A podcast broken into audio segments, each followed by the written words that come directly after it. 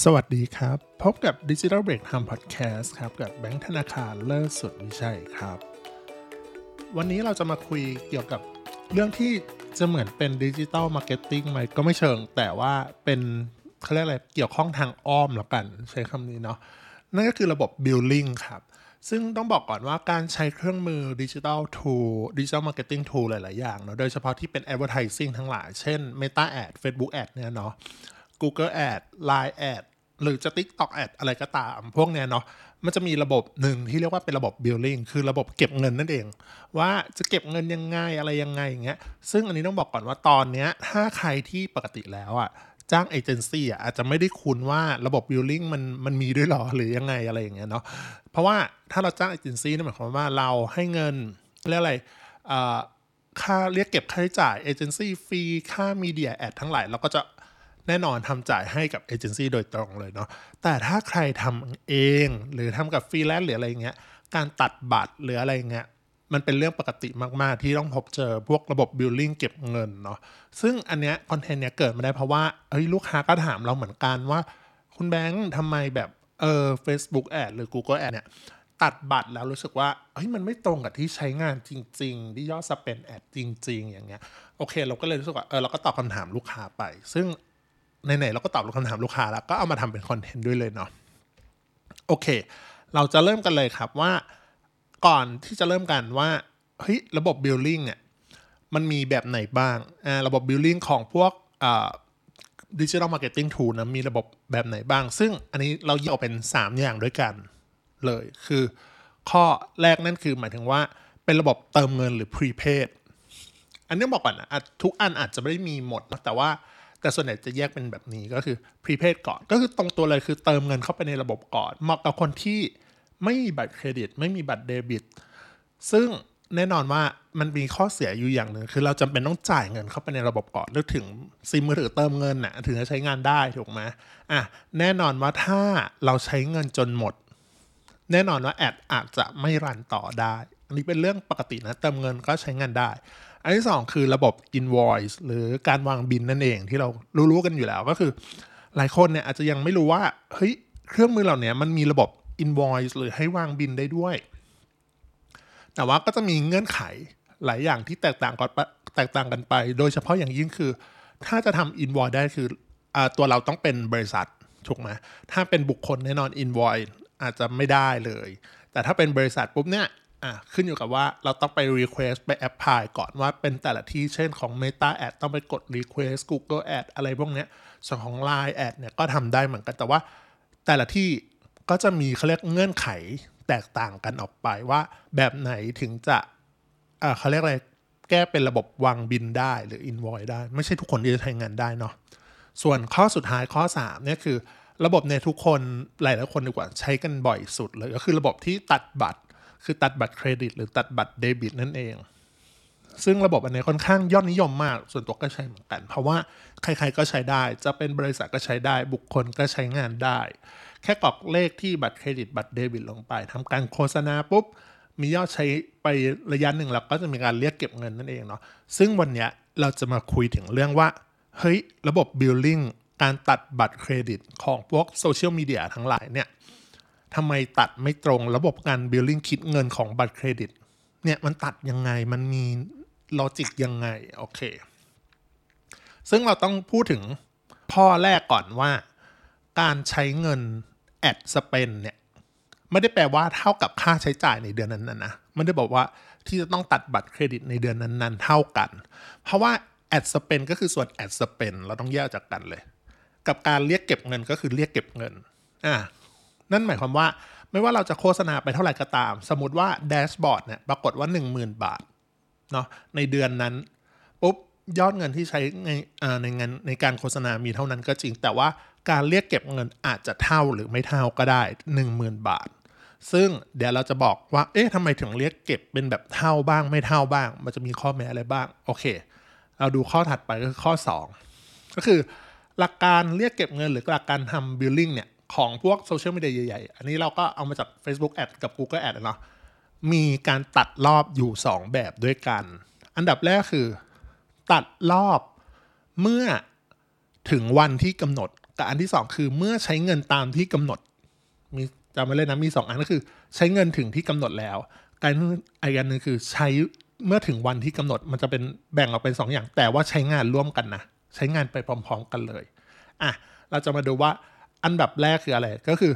ตัดเมื่อใช้ยอดเงินครบตามจำนวนที่ระบบกำหนดไว้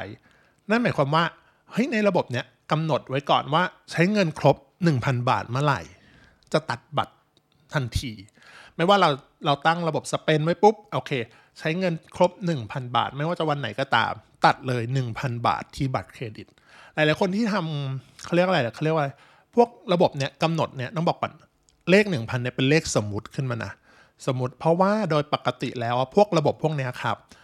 ช่วงแรกเลยถ้าเราไม่เคยแม้แต่ต้องสเปนแอดเลย ไม่เคยทำแอดเลยเนี่ย ช่วงแรกจะให้ยอดเงินตรงนี้น้อยมาก ให้เครดิตเราน้อยมากหมายถึงว่าหลัก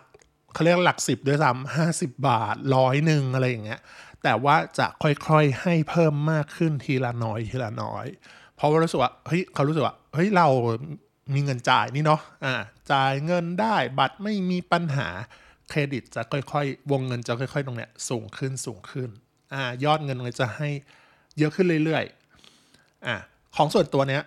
ของ Meta Ad อะ Facebook Ad อะให้สูงสุดที่ 30,000 บาท วงเงินตรงเนี้ยเนาะส่วน Google Ad เนี่ยอันเนี้ยอยู่ที่อุ้ยอันนี้อยู่ที่เยอะอยู่นะ อยู่ที่ 50,000 บาท เป็นวงเงินที่แบบเฮ้ยเยอะเหมือนกันอะไรอย่างเงี้ยเออซึ่งตรงเนี้ยเนาะใครได้มากกว่านี้ มาแชร์กันได้นะ อันนี้เราไม่รู้ อันนี้คือดูจากส่วนตัวแอคเคาท์ส่วนตัว ซึ่งการดูยอดอยอดวงเงินตรงนี้นะครับ ก็คือเข้าไปที่ billing เมนู billing ได้เลย มันก็จะมีระบุไว้ ในเข้าไปที่ ad manager หรือก็ ad อะไรก็ตามนี่เหมือนกันหมด อันที่สองคืออ่าตัดบัตรเมื่อถึงวันที่กำหนดอ่าก็คือตัดแบบพูดง่ายคือไม่ว่าจะใช้เงินไปเท่าไหร่ก็ตาม ยอดเงินใช้ไปเท่าไหร่ แต่เมื่อถึงวันปุ๊บ ตัดเลย นั่นคืออันนี้ง่ายมาก simple อารมณ์เหมือนรอบบัตรเครดิตเหมือนกันเป๊ะก็คือ อันนี้เราสมมติว่าเขาจะตัดบัตรทุกๆวันที่ 28 ไม่ว่าเราใช้เงินไปเท่าไหร่ปุ๊บ ตัดเลยจ้า เท่านั้นเอง อันนี้คือง่ายมากแต่อย่าลืมนะสองระบบเนี่ยมันใช้ไปพร้อมๆกันอ่าสองระบบเนี่ยคือใช้ไปพร้อมๆกันก็คือ เราใช้เงินครบ 1,000 บาทปุ๊บตัด แล้วถึงวันปุ๊บก็ตัดอีกรอบหนึ่งจะไม่แปลกใจว่า เฮ้ยมันจะมีเลขที่เป็นจำนวนเต็มอยู่หลาย ๆ รอบ ถ้าเราใช้เยอะเนาะแล้วก็จะมีวันหนึ่งเป็นวันพิเศษของมันเลยวันที่ตัดเนี่ยก็คือบางทีจะเป็นเศษเป็นเศษสตางค์ด้วยซ้ำเพราะว่ามันไม่สนใจว่าคุณมีเงินเหลืออยู่เท่าไหร่ ก็จะตัดไปเลยโอเค อย่าลืมนะว่ามันใช้ร่วมกัน ซึ่งต้องบอกก่อนว่า ระบบบิลลิ่งเนี่ยที่มันทำงานแบบเนี้ยอย่าแปลกใจว่าต่อให้คุณหยุดโฆษณาไปแล้ว ก็ยังมีการตัดบัตรข้ามเดือน อันเนี้ยเรายกตัวอย่างคือถ้าใครฟังพอดแคสต์แบบ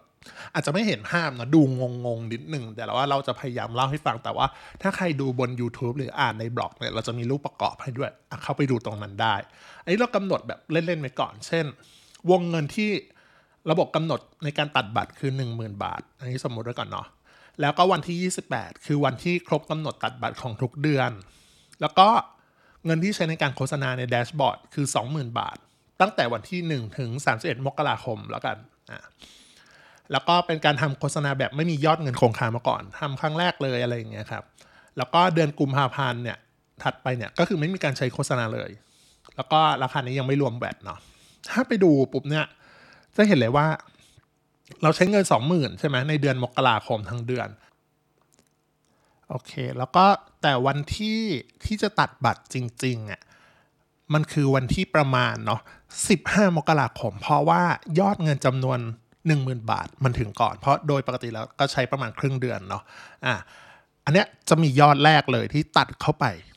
พอปุ๊บนั่นหมายความว่าตัดไปแล้วหนึ่งหมื่นแต่ว่าพอมาถึงวันที่ 28 มกราคม อาจจะมีการตัดบัตร อันนี้ตัวเลขนะเราสมมติขึ้นมาเช่น 8,250 สตังค์ อ่าเพราะว่ามันไม่สนใจว่าคุณจะใช้เงินไปเท่าไหร่จะครบหนึ่งหมื่นหรือยังก็ไม่ไม่สนใจ แค่เพราะว่าหลักการตัดบัตรตามวันทำงานทันที ในที่นี้คือทุกวันที่ 28 เนาะน่ะนั่นหมายความว่าเราจ่ายเงินไปแล้วนะ รวมกัน 10,000 บวก 8,250 ตังค์ก็คือ 18,250 ตังค์นั่นเอง แล้วแน่นอนอย่าลืมนะ มันตัดบัตรวันที่ 28 แอดคุณยังรันอยู่นะ เพราะว่าเราตั้งค่าไว้วันที่ ถึง 31 มกราใช่ไหมแล้วพอถึงเดือนกุมภาพันธ์จะไม่มีการตัดบัตรเลยจนถึงวันที่ 28 กุมภาพันธ์อีกทีหนึ่ง ให้เดาว่าตัดที่เท่าไหร่ แน่นอนมันตัดที่คงเหลือของอันนั้นก็คือ 1,799 บาท 50 สตางค์นั่นเอง เพราะว่ามันตัดตามวันที่ระบุ เฮ้ย บางคนน่ะ อันนี้คือยอดตรงนี้มันมาจากตรงไหน คือยอดของการใช้งานหลังจากวันที่ 28 ถึง 31 มกราคมนั่นเอง คนรู้สึกว่า เฮ้ย ทำไม Facebook ตัดมั่วหรือเปล่า ไม่ Facebook อันนี้ทุกเป็นทุกแพลตฟอร์ม แบบกูก็แอดตัดมั่วหรือเปล่าทำไมเป็นเป็นเขาเรียกอะไรเป็นทั้งแบบเฮ้ยทำไมอยู่ดีเดือนนี้ไม่ได้ใช้เลยกุมภาพันธ์ไม่ได้ใช้แล้วอยู่ดีมาตัดได้ไงอ่าแต่ในความเป็นจริงคือยอดที่คุณเนี่ยคุณใช้จริง ๆ นั่นแหละ แต่ว่าถ้าคุณมานั่งรวมบิลกันดูดีๆอะอันนี้เนาะเนื่องจากทำให้ไทม์ไลน์มันดูง่าย เราไม่มีการ spend ad ต่อเนื่องอะไรอย่างเงี้ยนะมันก็เลยแบบโอเคมารวมกันปุ๊บมันก็คือ 20,000 บาทนั่นเอง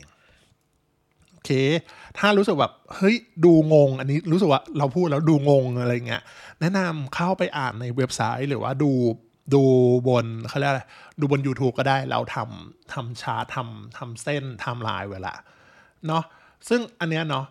ก็เลยรู้สึกว่าเอ้ยถ้าคุณเข้าใจตรงเนี้ยระบบ billing ของของพวกโซเชียลมีเดียในการตัดบัตรรู้สึกว่าเฮ้ยไม่ต้องไม่ต้องกังวลว่าเขาจะแบบ ใช้เงินเกินอ่าไม่ได้ใช้เงินเกินสิก็เรียกเรียกเก็บเงินเกินหรือเปล่าหรืออะไรอย่างเงี้ยอันเนี้ยปกติเรานั่งทำบัญชีด้วยอะไรเงี้ยทำแบบเบื้องต้นแบบไม่ได้บัญชีลึกอะไรขนาดนั้นเฮ้ยมันก็โอเค มันก็คือแบบเขาเรียกว่ามันค่อนข้างเป๊ะอยู่เนาะเพราะฉะนั้นคือไม่ต้องกังวลเลยว่าเฮ้ยมีการตัดบัตรข้ามเดือนนั่นนู่นนี่อะไรเงี้ยแต่เราอยากให้มองว่ามันเป็นข้อดีเนาะคือการตัดบัตรอะไรพวกนี้เหมือนเราอะทำโฆษณาไปก่อนถูกปะแล้วเขาให้เครดิตวงเงินเรา เราไม่จำเป็นต้องจ่ายนะแบบ real-time นะตอนนั้นอะไรอย่างเงี้ยซึ่งแน่นอนกว่าจะจ่ายจริงเป็นอีกเดือนหนึ่งเดือนกว่าๆไปเลย เพราะว่าโอ้โหกว่าจะตัดบัตรกว่าบัตรจะเรียกเก็บอีกเนี่ยเขาเรียกว่า cash flow ของเราอะก็จะดีขึ้นเนาะเพราะว่าเราก็เข้าใจคนที่ทำ ad พวกนี้ก็แน่นอนก็ต้องทำธุรกิจ เราก็อยากได้ cash flow นี้โอเค แล้วก็อย่าลืมนะ ถ้าใครตัดบงตัดบัตรเองอะไรอย่างเงี้ยแล้วแบบเอาไปลดหย่อนภาษีได้ เป็นค่าใช้จ่ายของบริษัท ก็อย่าลืมดาวน์โหลดไปด้วยอะไรอย่างเงี้ยให้บัญชีได้ครับ โอเค ถ้าวันนี้เรามีเท่านี้ก่อนเนาะใครมีข้อสงสัยก็ inbox สอบถามมาได้ หรือ comment ไว้ก็ได้ครับ วันนี้ไปแค่นี้ครับ สวัสดีครับ